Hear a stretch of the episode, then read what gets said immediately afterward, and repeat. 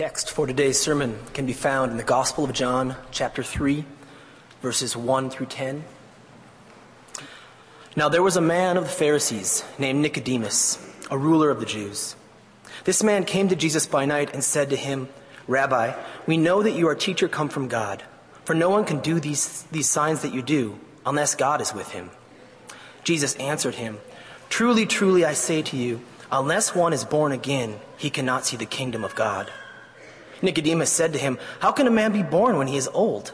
Can he enter a second time into his mother's womb and be born? Jesus answered, Truly, truly, I say to you, unless one is born of water and the Spirit, he cannot enter the kingdom of God. That which is born of the flesh is flesh, and that which is born of the Spirit is spirit. Do not marvel that I said to you, You must be born again.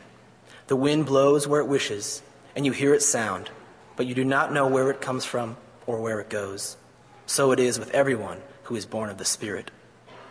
Nicodemus said to him, How can these things be? And Jesus answered him, Are you the teacher of Israel, and yet you do not understand these things?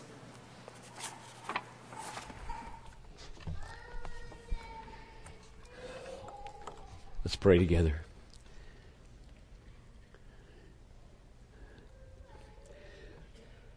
Father, our heart's desire is that those who are not born of God, not regenerated, would be born again through the living and abiding Word, which is the gospel, which we preach.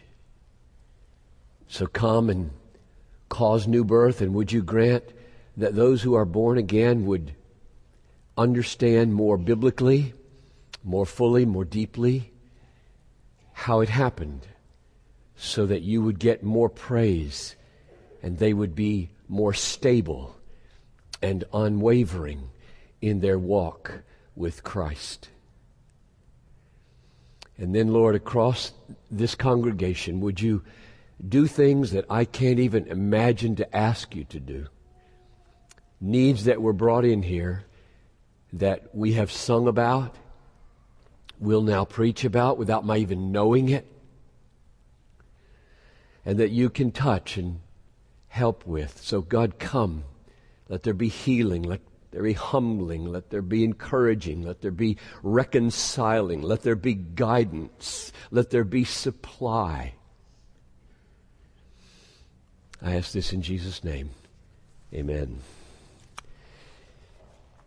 I'm going to focus on verse 8 and talk about the freedom of the Spirit in the new birth, the free will of the wind in verse 8, and how the Spirit, like the wind, brings about the new birth.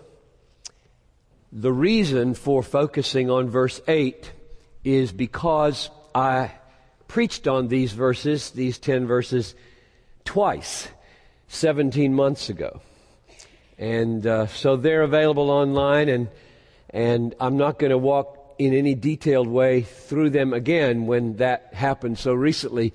But it seemed good to me that even though we will take verse 8, which I didn't spend a lot of time on, and, and uh, try to milk it for all it's worth, worth in this message, we should put it all in context. So let me give you uh, six summary statements of what is in verses 1 to 10, and then look at verse 8 in that context. Okay? Number one, first summary statement. In verses 1 to 3, Nicodemus was a religious man, but not born again.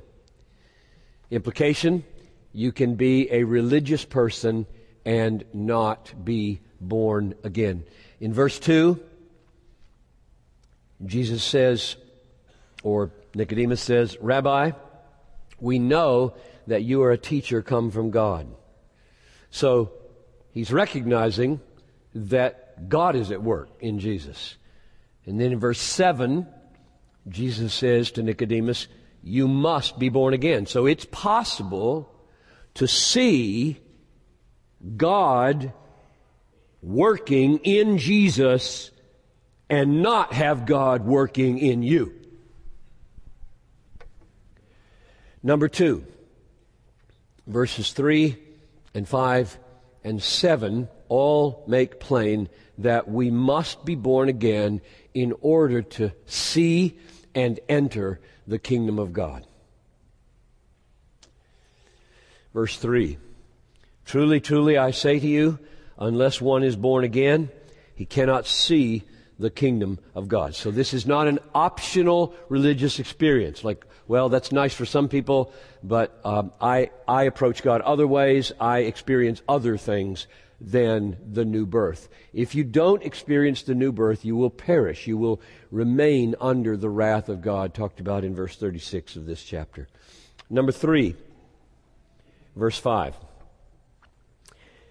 Unless one is born of water and the Spirit, he cannot enter the kingdom of God. The reference to water there is not a reference to baptism. And I argued for that in great detail in one of those messages. It's an allusion to Ezekiel 36:24, and the point is that just like the Spirit gives life in this process, there is also a washing or a cleansing of heart and sin that has to happen as well. We need new life and we need cleansing, and those are both signified in that verse. You can go to that sermon and see the arguments for that position. Number four, verse 6. That which is born of the flesh is flesh, and that which is born of the spirit is spirit. So, what he means there is that when we're born the first time, merely human nature begets merely human nature. It doesn't have spiritual life. All human beings are sinful. All human beings are fallen. All of us are dead in trespasses and sins. And when we have babies, we have dead babies. They are spiritually not living. Flesh begets flesh. Spirit begets spirit. Your spirit comes alive when a second birth happens through the Holy Spirit. And that's necessary for everybody. If we don't have a second birth, then we remain simply fallen, spiritually dead human nature. That's flesh. And if the Spirit moves and we are born again, then we, our spirits live and we are spirit and not just flesh. Number six, the last summary statement. When we were uh, working on this passage 17 months ago, we went over to 1 John and drew in some very important supplementary material. And I want to give you two of those verses from 1 John. You don't need to look them up if you don't want to. 1 John 5 11 and 1 John 5 1 to draw in two things about where this new life that the Spirit gives comes from and how, how you get it. What's the channel through which the Spirit brings it to you? Here's verse 11 of 1 John 5. God gave us eternal life. That, that happens in the new birth. God gave us new eternal life, and this life is in His Son. Which implies this somehow, the way the Spirit brings life into our deadness is by uniting us to the Son. And the Son of God, Christ, has life. The Spirit doesn't do this apart from Jesus. The Spirit moves us into union with Christ, and in union with Christ, we have His life, eternal life. Now, here's verse 1 of chapter 5 of 1 John. Everyone who believes has been born of God. Everyone who believes has been born of God. So, the second thing to say about how this happens from 1 John 5 is that not only does the Spirit move us into union with Christ, He does it through faith. If you are believing, you have been born of God. The Holy Spirit moved upon you. He brought you through the awakening of faith into union with the Son so that life was yours. And all that happens just like that. You can't take it apart. You can't, you can't say, well, there's a piece and there's a piece and there's a piece. Like there's a, there's a Holy Spirit piece, there's a Jesus piece, there's a faith piece. It's all one. So if you're born again, you are believing today. And if you're believing today, you were born again. That's the summary that we spent two sermons unpacking.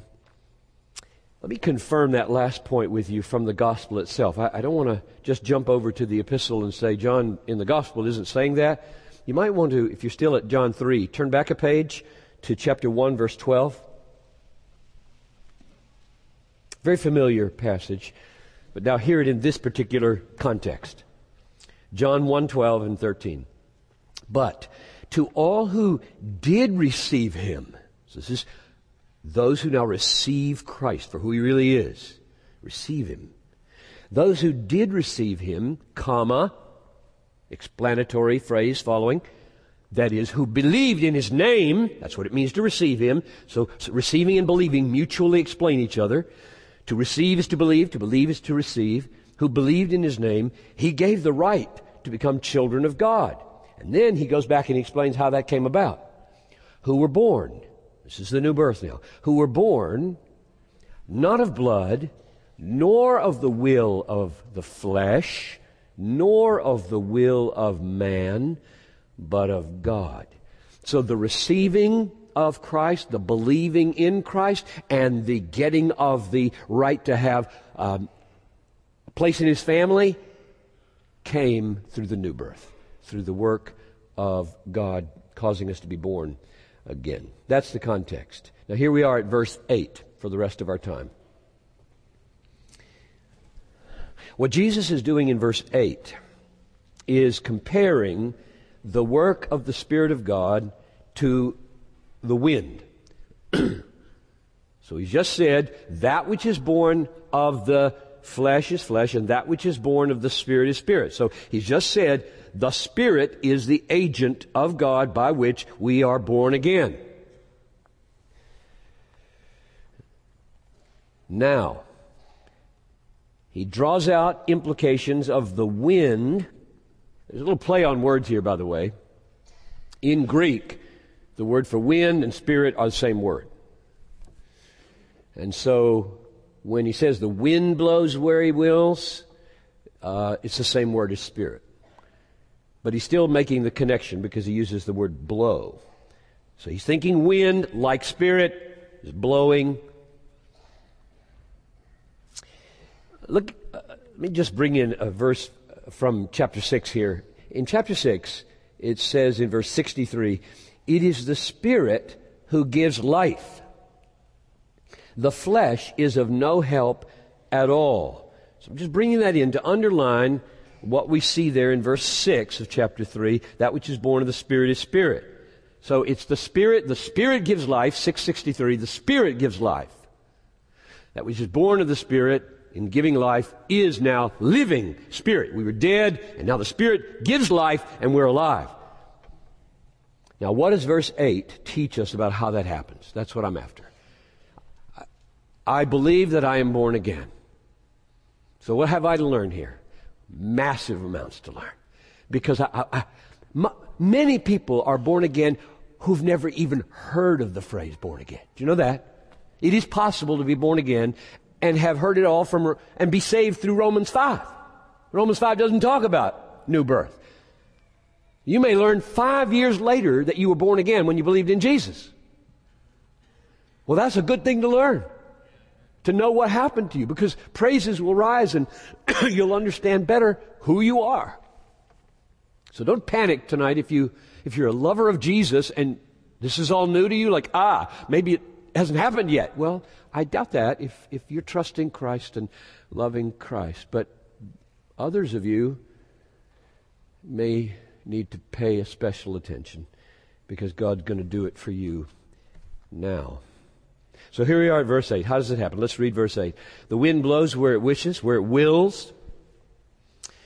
You hear its sound, but you do not know where it comes from or where it goes. So it is with everyone who is born of the Spirit. So he's comparing the wind and how it comes and goes and makes a sound, but you can't see it, and produces effects, but you can't see it, you just see the effects, and um, compares that to the Spirit. Four comments about verse 8. Number one, the wind blows where it wills. What does that mean? Like he's treating the wind as though it has a will. It means that um, it's got a mind of its own. You don't make the wind go anywhere.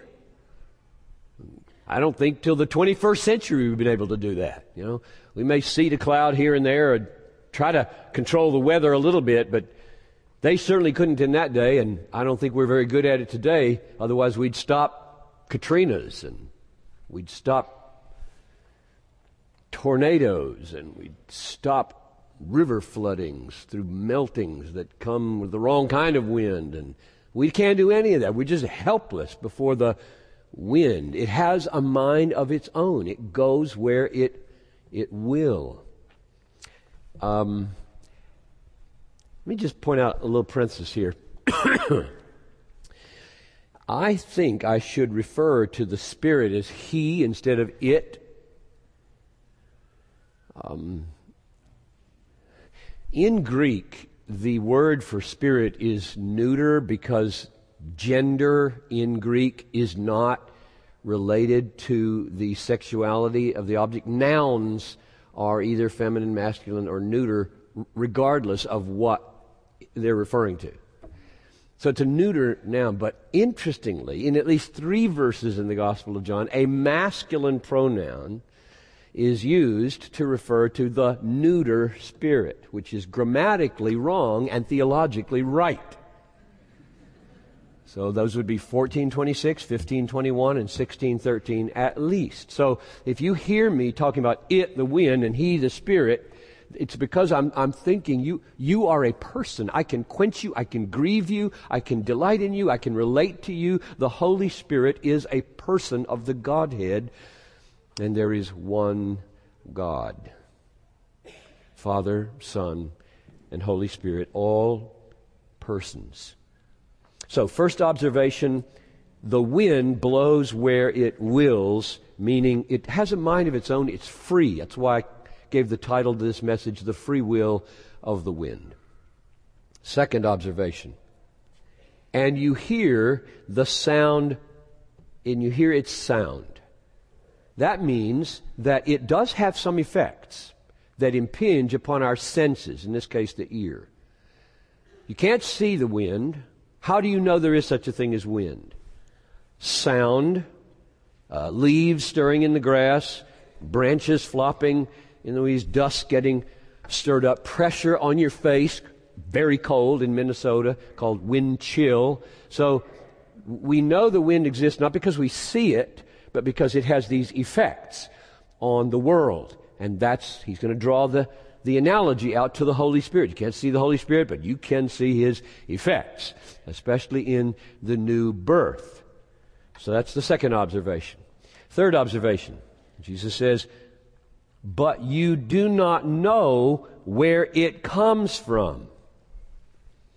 Now, this emphasizes the fact that you don't control its origin, you don't know, you don't even know its origin, let alone control its origin. And those words, you do not know, surely are meant to introduce a mystery here. In other words, there are things about this you just won't know. There are things about the new birth you won't know, you won't be able to figure out. It's God's work. And when God does a miracle like Lazarus rising from the dead, then we don't know how he did that. He just did it. We saw that Lazarus walked out and once I was dead and wasn't believing and didn't enjoy Jesus and found no pleasure in reading scriptures and didn't want to go to church. Now I see and I'm alive and it's my highest joy and he's my chief treasure. That's a mystery. Let me underline that with a passage from Mark. I'll read it to you. This is Jesus talking about the kingdom of God. Now, the reason it's relevant to go to this passage is twofold. One, because of what in the parable they don't know, and two, the fact that the kingdom of God is referred to because right here in this text says you have to be born again in order to see the kingdom of God, or you have to be born again to enter the kingdom of God. So listen to this. This is Mark 4:26. The kingdom of God is as if a man should scatter seed on the ground. He sleeps, he rises night and day, and the seed sprouts and grows. He knows not how. Now, that's a picture of me doing what I'm doing right now. I'm sowing the seed of the Word. And I'll go home in a little while and go to bed. And then I'll get up. And God will do something. I know not how. That's what the Word does. When the Holy Spirit moves in lives, the Word of God becomes life giving, changes people. We don't know how. So the new birth has a mystery component in it, for sure, in those words, but you do not know where it comes from. Fourth observation you do not know where it goes. You don't know where it comes from, and now he adds, you don't know where it goes. You can't determine its origin, and you can't determine its destination. He is free. He, the Spirit, has a free will. He goes out of where he wants and toward where he wants, and we don't know it, and we can't control it. He is free. And the wind moves in mysterious ways. It has a will of its own, so to speak. It comes and it goes by its own laws, not by our laws. We do not determine the laws of the wind. It just has its own. And so does the Holy Spirit. The wind is free, the Holy Spirit is free. That's the analogy. So now, now comes the comparison. So, we're second half of verse 8. So it is with everyone who is born of the Spirit. A little bit odd the way he says that. Literally, in this way is everyone who is born of the Spirit. You've, you've heard how the wind works. Now, he said, you've heard how the wind works, how the wind has a free will, how it goes, it comes, makes a sound. You've heard all that. Now I'm saying in the same way, those who are born of the Spirit are. They come into being. That's the way I understand this connection. In the same way. That, that little word so is not a logical so. It's the same so as John 3.16. For God so loved the world. A few verses later. That means he, he did it in that way.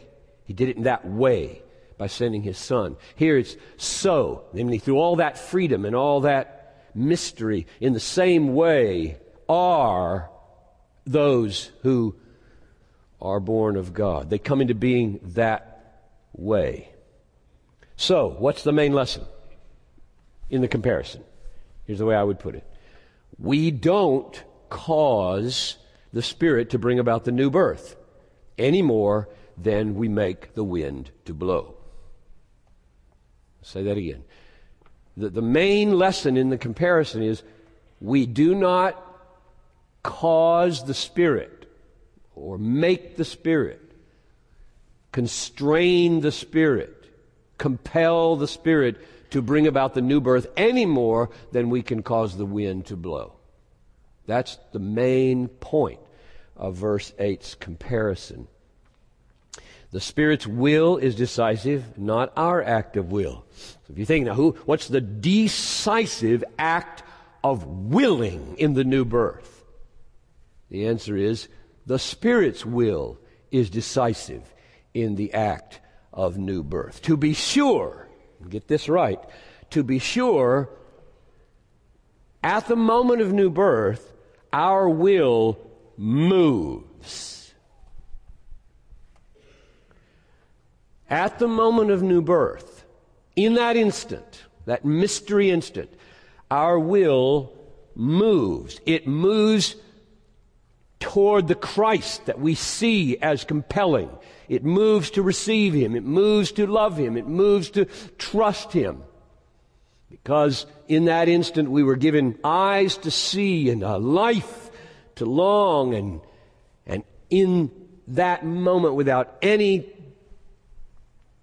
separation in time, our wheel is moving. But the decisive mover is the Spirit. He gets the ultimate credit for our moving. Changes happen in us. There are perceptible effects. You hear the wind, you hear it. You hear a baby crying when he's born. Oh, life! This life! I love that cry.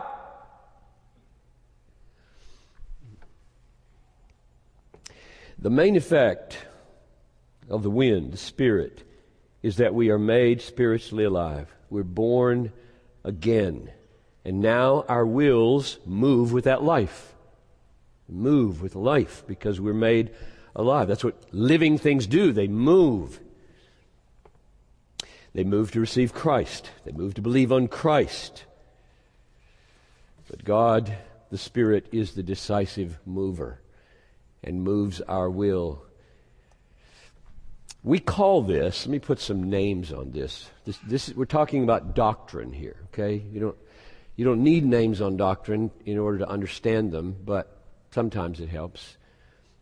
What we're talking about here is um, a term like sovereign grace or irresistible grace. Have you ever heard those terms? That's what we're talking about here. Sovereign grace or irresistible grace. Far better to learn your theology from texts without knowing names than to learn names from theology books without knowing texts. And so I'm just, this is kind of incidental, um, the names I'm putting on this here. This is sovereign grace. What I mean by that is the Holy Spirit spoken of here is God's Spirit, and God is omnipotent. He is sovereign. He does what he pleases. Nothing can stay his hand or say to him, What are you doing? God accomplishes what he wills. That's his sovereign prerogative. And when I say it's irresistible grace, I certainly do not mean you can't resist it. Did you hear me? Irresistible grace is often uh, laughed out of court by pointing to obvious texts in the Bible that says we do resist the Holy Spirit, and they're all over the place, right? Acts chapter 7, when P- Stephen is preaching to the crowds, you hard hearted, you resist the Holy Spirit every day. And here these this kook John Piper who talks about irresistible grace. Well, that's ridiculous. Of course, it's not irresistible. Because the Bible says it can be resisted. So stop talking about irresistible grace. Well, no, I'm not going to stop talking about it. Because all it means is whenever God pleases, He overcomes your resistance. He can let you resist Him as long as He wants. But when He decides no longer, He triumphs. He did it for me. If you're a Christian, He did it for you. He gets all the praise for overcoming our rebellion. We didn't overcome our deadness and our rebellion and our blindness. He triumphed in our lives. We want Him to get glory for this. We want to know how secure we are in Him. So, He can make Christ look so compelling. This is the way it works, I think. He can make Christ look so compelling that our resistance is broken and we freely come to Him and receive Him and believe in Him. You were dead and blind, rebellious, lover of the world, whether it was six years old or 26 or 46, doesn't really matter. We were dead. I, I happened to be six when my deadness was conquered. And, and a six year old is just as dead as anybody, and dead is dead. So the glory of my, my conversion at my mother's knee in Fort Lauderdale, Florida in 1952 was a glorious moment. I'm not sorry that I don't have to tell any stories about drugs or going to jail or sleeping around before I got saved. I'm glad. And, and I'm glad for those who get saved out of that. But I was dead, and you're dead.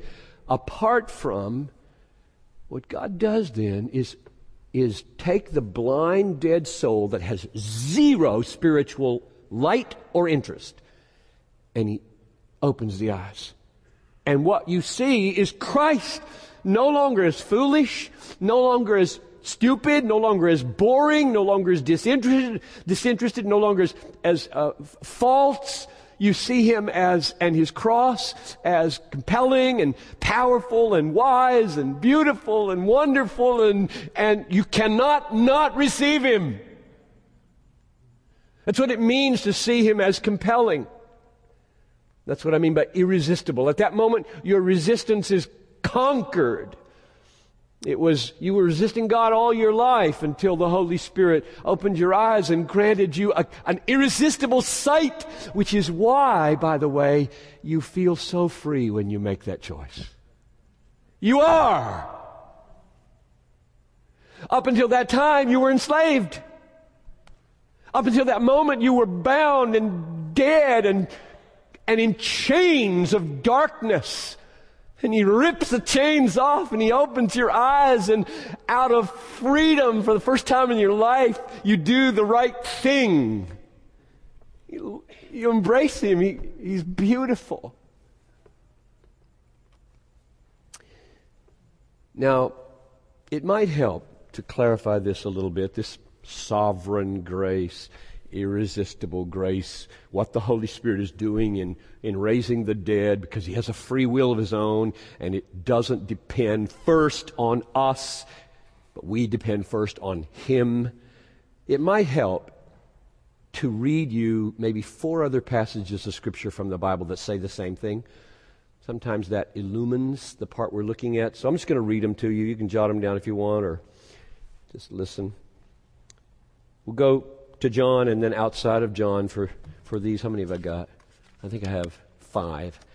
First, John 6:44 and 65. No one can come to me unless the Father who sent me draws him. That's just another way of talking about the new birth. No one can come to me unless the Father who sent me draws him, and I will raise him up at the last day. No one can come to me unless it is granted to him by my Father. So I hate to come to Jesus. I'm not coming to Jesus. Jesus is boring and religious and I'm having a good time. I'm not coming. So I can't come. I, I hate to come. I won't come. I can't come. How, how, how would I come? The Father opens my eyes, draws me. Number two, second text, Acts 13 48 as many as were appointed to eternal life believed. As many as were appointed, this is Acts 1348, as many as were appointed to eternal life believed, which means something preceded and made possible my believing that wasn't me. If my believing were to depend entirely on me or decisively on me, I would not believe. Neither would you. Number three, Romans 9:15. Paul quotes God, "I will have mercy on whom I have mercy, and I will have compassion on whom I have compassion."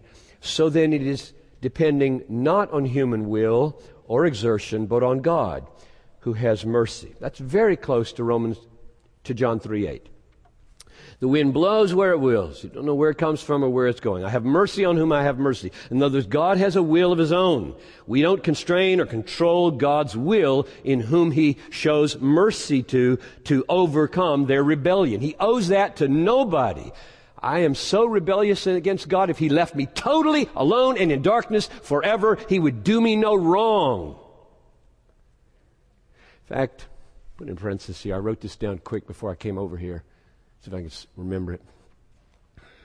Whether, the sentence I wrote, whether you see what the Bible says about your salvation as good news like John 3 8. Whether you see what the Bible says about your salvation as good news depends in large measure on how hopelessly lost you think you are.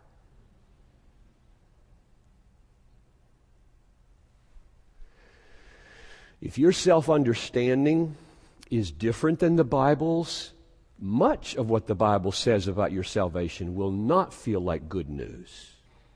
It will feel, we'll get there in a minute. Number four, just other texts that say the same thing.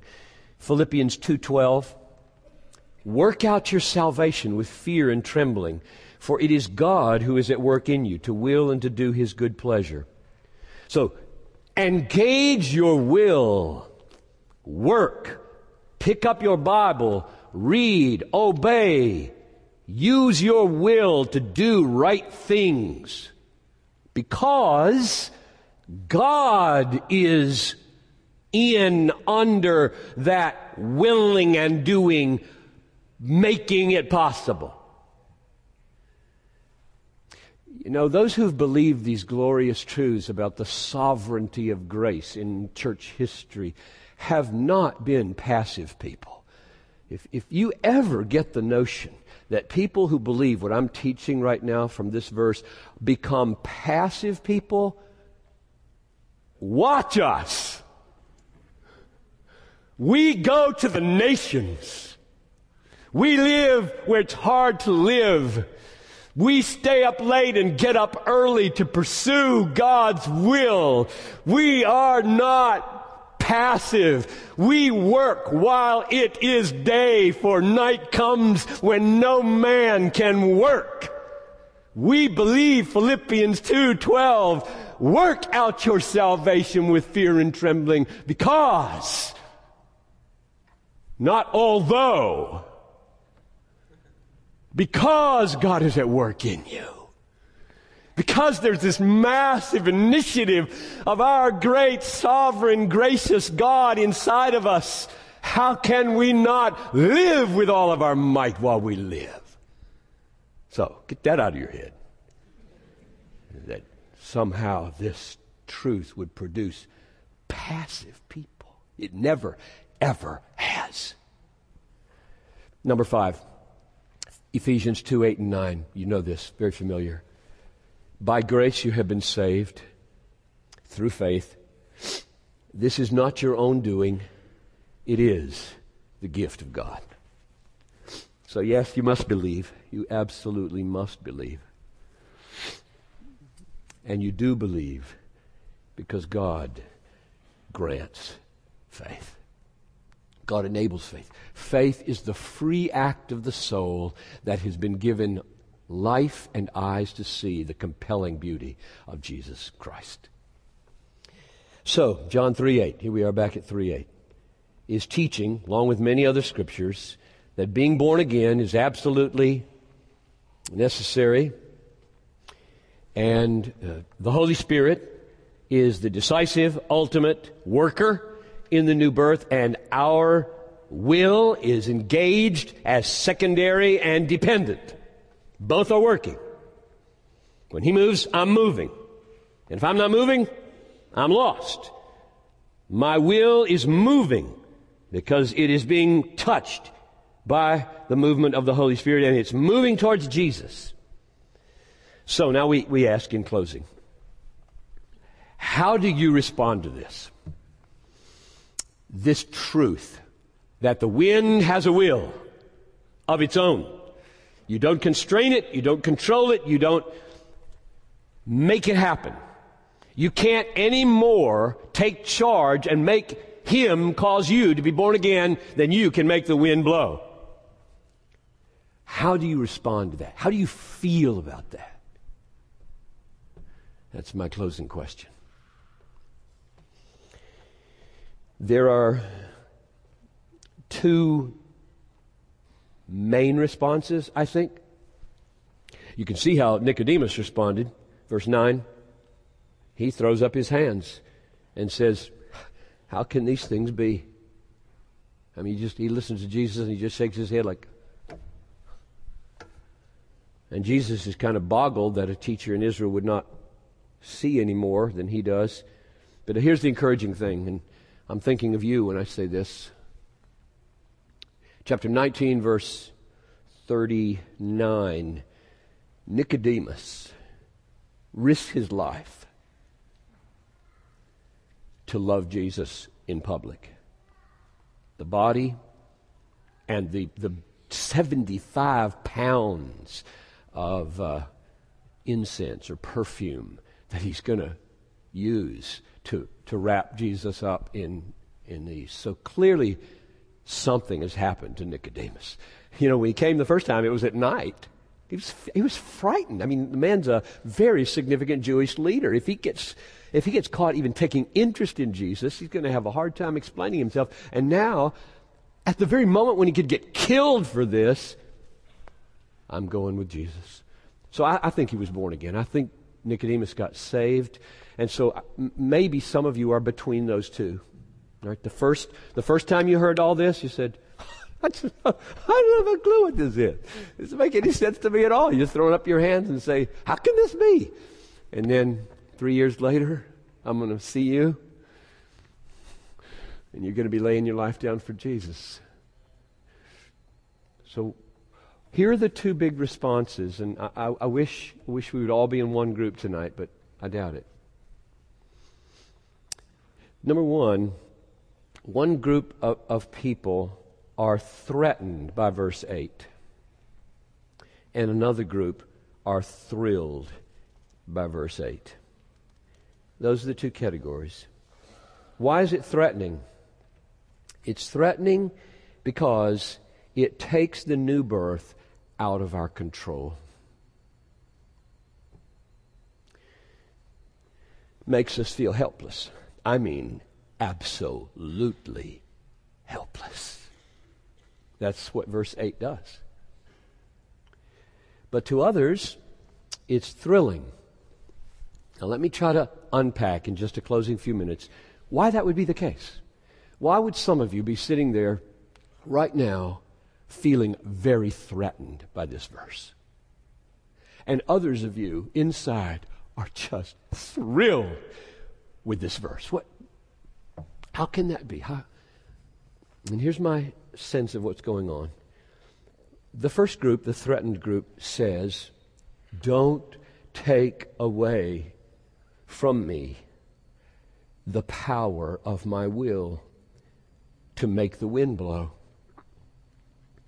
Don't tell me that I am utterly dependent on God's free and sovereign grace to see Christ as my supreme treasure and receive Him as my Savior. This person feels that he or she must have the decisive power of will, the final say to move the Spirit to get them born again. I must have the final say. I must be the decisive cause. Those people will inevitably feel threatened by verse 8 because it says the opposite that you do not get the final say. The Spirit does. His will is free, and yours is bound until He frees it. So the threatened people have a treasure, and their treasure is self determination. And they love it. And this verse comes along and threatens self determination, ultimate self determination, threatens it profoundly. And the idol of self determination begins to feel very threatened. The other group, why would anybody why would anybody feel thrilled? Well, I'll tell you why. If the first group is threatened because verse 8 is implying they've lost control of the absolute final say. The other group says, I lost that a long time ago. I'm dead. I'm helpless. There is no hope for me. If he waits for me, if he looks to me to produce something to get him to do this, I'm not going to be able to do it. I've tried all my life to do what I have to do. I can't do anything adequate to God. I am a slave of sin. I am dead in trespasses and sins. And if there could be a verse that says God is free enough and sovereign enough to just blast through my inadequacies, I would say that's the most thrilling verse in the Bible. That's the difference. The first group is feeling threatened because they are made helpless. And the second group has already been made to feel so helpless, they are thrilled that God might be free enough and sovereign enough to break into them and save them. So um, it's good news. Um, there is a theology that says God um, is necessary to get me where I need to be, and he, he nudges me. He nudges me. And then after he nudges me, then I, I cast the final vote and I go or I don't go. The problem is, it doesn't do any good to nudge a corpse. if you nudge a corpse, you can get it to church, but you can't make it live. Life is life. Either you're alive or you're dead. Nudging won't, won't make you live. He speaks life or he doesn't speak life. So that, that won't work. This is good news. John 3 8 is good news. That's, that's why I went back to my sentence that I jotted down real quick before I came over here. Whether you feel what the Bible says about your salvation, like 3 8 of John, whether you feel it's good news will depend in large measure on how helpless and lost and desperate you feel now.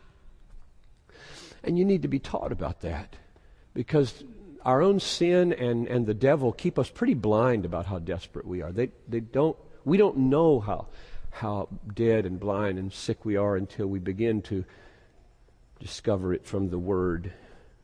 So I hope the Holy Spirit is doing that right now for you. So there's hope for a dead person because of the freedom of the Spirit in verse 8. And I'm very, very happy about that because I feel even now so helpless in myself. I mean, you, you don't ever leave behind the dynamic of sovereign grace right? Okay, like I get saved with sovereign grace, and then now it's me and God, and we're kind of 50 50. I produce a lot, He produces a lot. I'm, I'm dependent on God every day. That's why the psalmists say, Incline my heart to your testimonies. Open my eyes that I may behold wonderful things out of your word. Satisfy me in the morning with your steadfast love. This is, this is a saint saying, even as a saint indwelt by the Holy Spirit, I am re- reminded every day that in and of my flesh there dwells in me no good thing, and I cannot do anything right without God conquering me daily and helping me put to death the old man so that I, I walk in the Spirit. So we're done. Let me close like this. Just at this point, when we're feeling so helpless, Jesus, in the flow of thought, I'm taking you back three weeks to Palm Sunday. Let's call all that up. Just at the point where he reaches the end of his Nicodemus analysis of the inner workings of the spirit and the soul and the freedom and the power and all that, and he sees Nicodemus throw up his hands, Jesus, in unbelievable mercy, right now and then shifts gears. Remember? He shifts off of the analysis of our insides. Like, am I born again? Am I born again? And he says, No one has ever ascended into heaven except he who descended from heaven, the Son of Man. Just as Moses lifted up the serpent in the wilderness, so must the Son of Man be lifted up so that Nicodemus, anyone, who believes in him will have eternal life. Which means that the way the Holy Spirit brings you to life is not by introspection. Oh, I got to go home now and dig down inside this crummy heart of mine find there's a spark of new birth in there. It won't work. It, I promise you, I've been there so many years. It won't work. I have dealt with so many people who have trouble with assurance. It won't work. What will work is go to the, go to the post lifted in the wilderness and see him. See him. Get out of yourself. See him. Just look and look and look till you have looked your eyes away. Because the function, the purpose of the wind, the, the point of the Holy Spirit is to open your eyes to see the compelling beauty of Christ, sufficient to cover all your sins because he died for them. But he's not going to do that unless you're looking at the, looking at him. If you're looking somewhere else and he opens your eyes, you see that. That won't work. Look there, eyes will go open. So if you're wondering, okay, you've just said it's impossible for us to be born again apart from the sovereign work of the Spirit, what should we do? And my answer is the Son of Man was lifted up on the cross 2,000 years ago to pay for all your sins. Look at him. Look at him. Look at him until you see.